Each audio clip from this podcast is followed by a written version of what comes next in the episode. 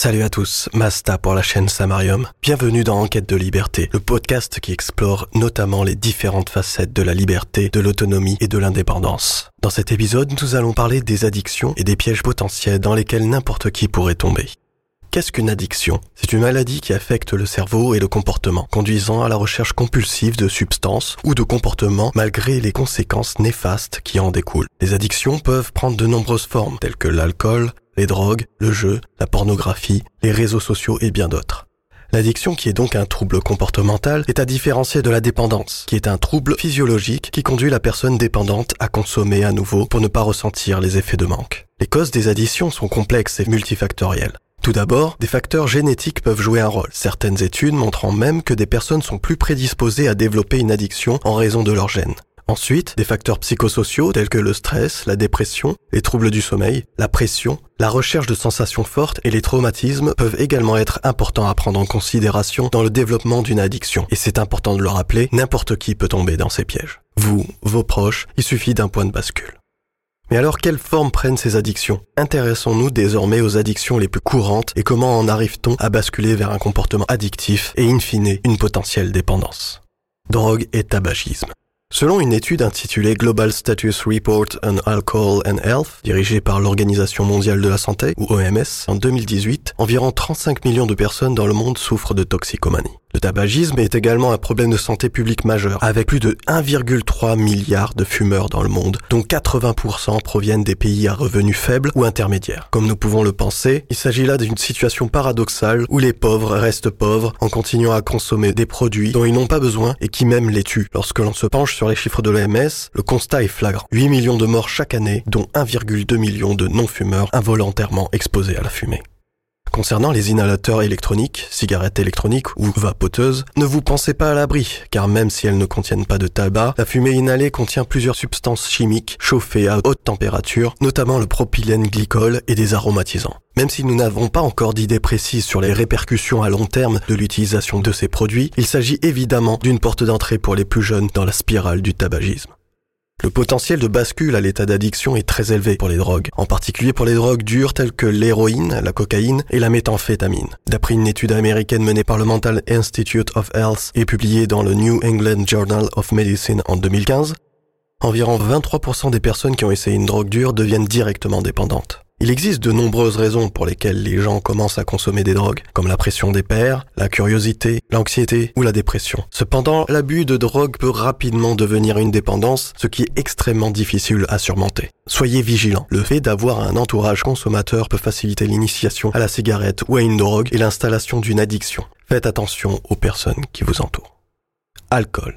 L'alcoolisme est un problème de santé publique majeur dans le monde entier, avec environ 3 millions de décès chaque année liés à la consommation d'alcool. Toujours selon le rapport de l'OMS, environ 5,1% de la charge de morbidité dans le monde est due à l'alcool. En effet, l'abus d'alcool peut entraîner des problèmes de santé graves, tels que des maladies du foie, des maladies cardiovasculaires, des troubles mentaux et même des décès. Il peut également causer des dommages sociaux et économiques, tels que des accidents de la route, des violences conjugales et une perte de productivité dans son travail. Le potentiel de bascule à l'état d'addiction est également très élevé pour l'alcool.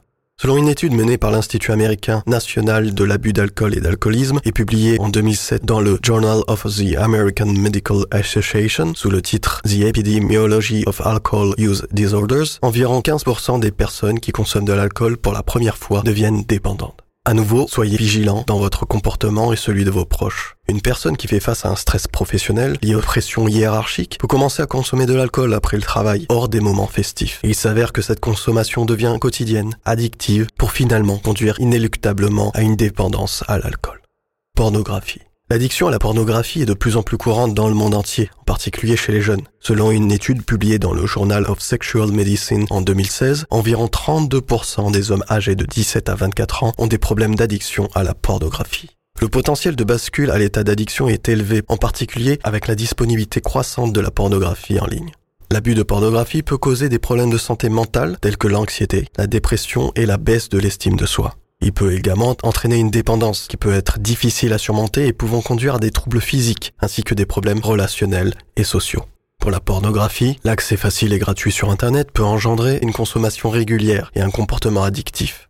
En France, il sera intéressant de suivre les avancées sur l'application concrète de la loi qui interdit pourtant toute diffusion de contenu pornographique susceptible d'être vu par un mineur. En effet, le rapport d'information du Sénat présenté le 28 septembre 2022 et intitulé Porno, l'enfer du décor dresse plusieurs constats alarmants et notamment une consommation massive, banalisée et toxique de contenu pornographique chez les enfants et adolescents. Sur 19,3 millions de visiteurs uniques se rendant chaque mois sur un site pornographique, 2,3 millions ont moins de 18 ans Pour le jeu, les publicités et promotions agressives des opérateurs de jeux sur Internet, à la télévision et dans nos rues peuvent inciter à jouer plus souvent. L'addiction au jeu est également de plus en plus courante, en particulier avec la popularité croissante des jeux d'argent en ligne.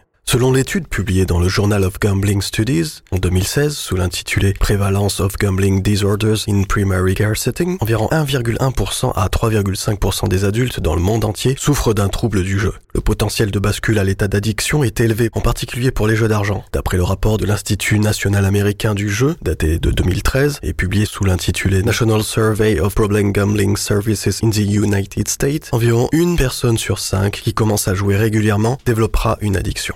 Le cas typique que nous pourrions évoquer serait celui d'une personne qui va commencer à jouer à des jeux en ligne pour se détendre, ou parce qu'il a vu une publicité intéressante offrant gratuitement une mise de départ sur ses prochains paris. Mais cette personne va multiplier les parties, qu'elle perde ou non, multiplier ses gains va devenir une obsession et affecter négativement sa vie personnelle et professionnelle.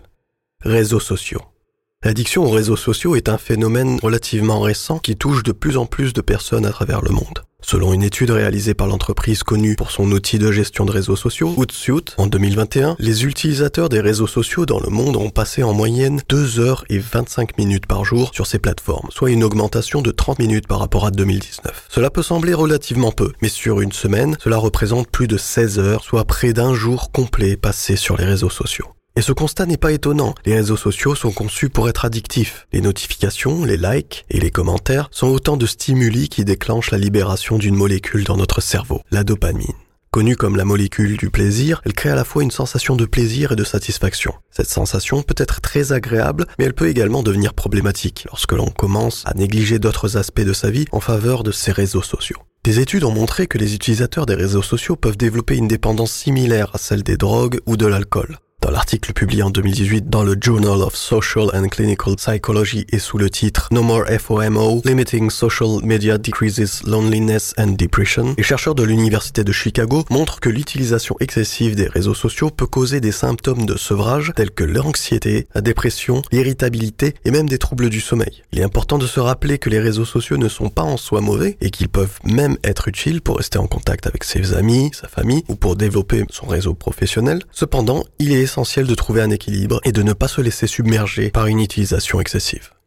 En résumé, toutes les addictions peuvent être dangereuses et nuire à notre bien-être, ainsi qu'à celui de notre entourage. Il est important d'être conscient des risques et de rechercher un équilibre dans notre vie de manière à ne pas développer toute forme de comportement addictif ou de dépendance qui affecterait notre quête de liberté. Mais comment savoir si l'on est addict? Plusieurs signes peuvent en effet alerter la perte de contrôle de sa consommation, l'augmentation de la dose pour obtenir le même effet, la sensation de manque lorsque la substance ou le comportement addictif n'est pas présent, ou bien l'isolement social.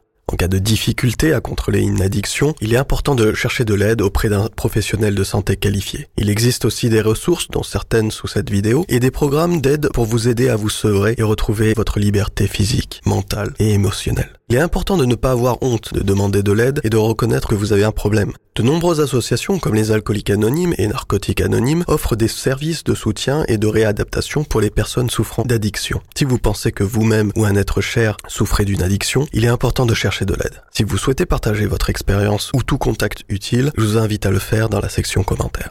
La prévention n'est pas non plus à négliger et voici quelques conseils que je souhaite vous partager dans ce podcast. Éviter les environnements dans lesquels la consommation de substances est encouragée ou normalisée. Trouver des moyens sains de faire face au stress ou aux émotions difficiles telles que la pratique sportive, la méditation ou des activités gratifiantes comme le bénévolat.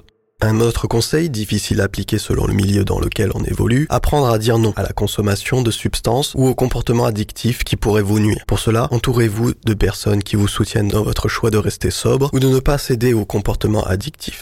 Enfin, il est important de souligner que l'objectif n'est pas de s'interdire toute consommation pratique, mais plutôt de trouver un équilibre. Il est tout à fait possible de boire de l'alcool, de jouer ou d'utiliser des réseaux sociaux de manière raisonnable et responsable. Mais il est aussi essentiel de prendre conscience de l'impact que cela peut avoir sur soi et son entourage et d'agir en conséquence. La liberté de choisir ses comportements doit s'accompagner d'une responsabilité à l'égard de soi-même et des autres. Je conclurai enfin ce podcast, que j'ai eu beaucoup de plaisir à écrire et à vous partager, par une citation personnelle inspirée par ses précédents développements. La liberté consiste à être maître de soi-même.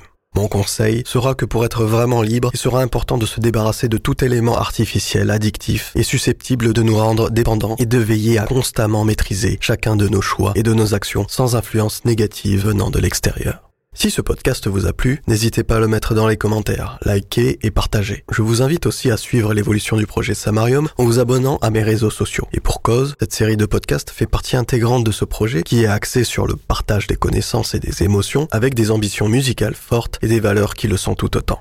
À la prochaine. Et d'ici là, prenez soin de vous.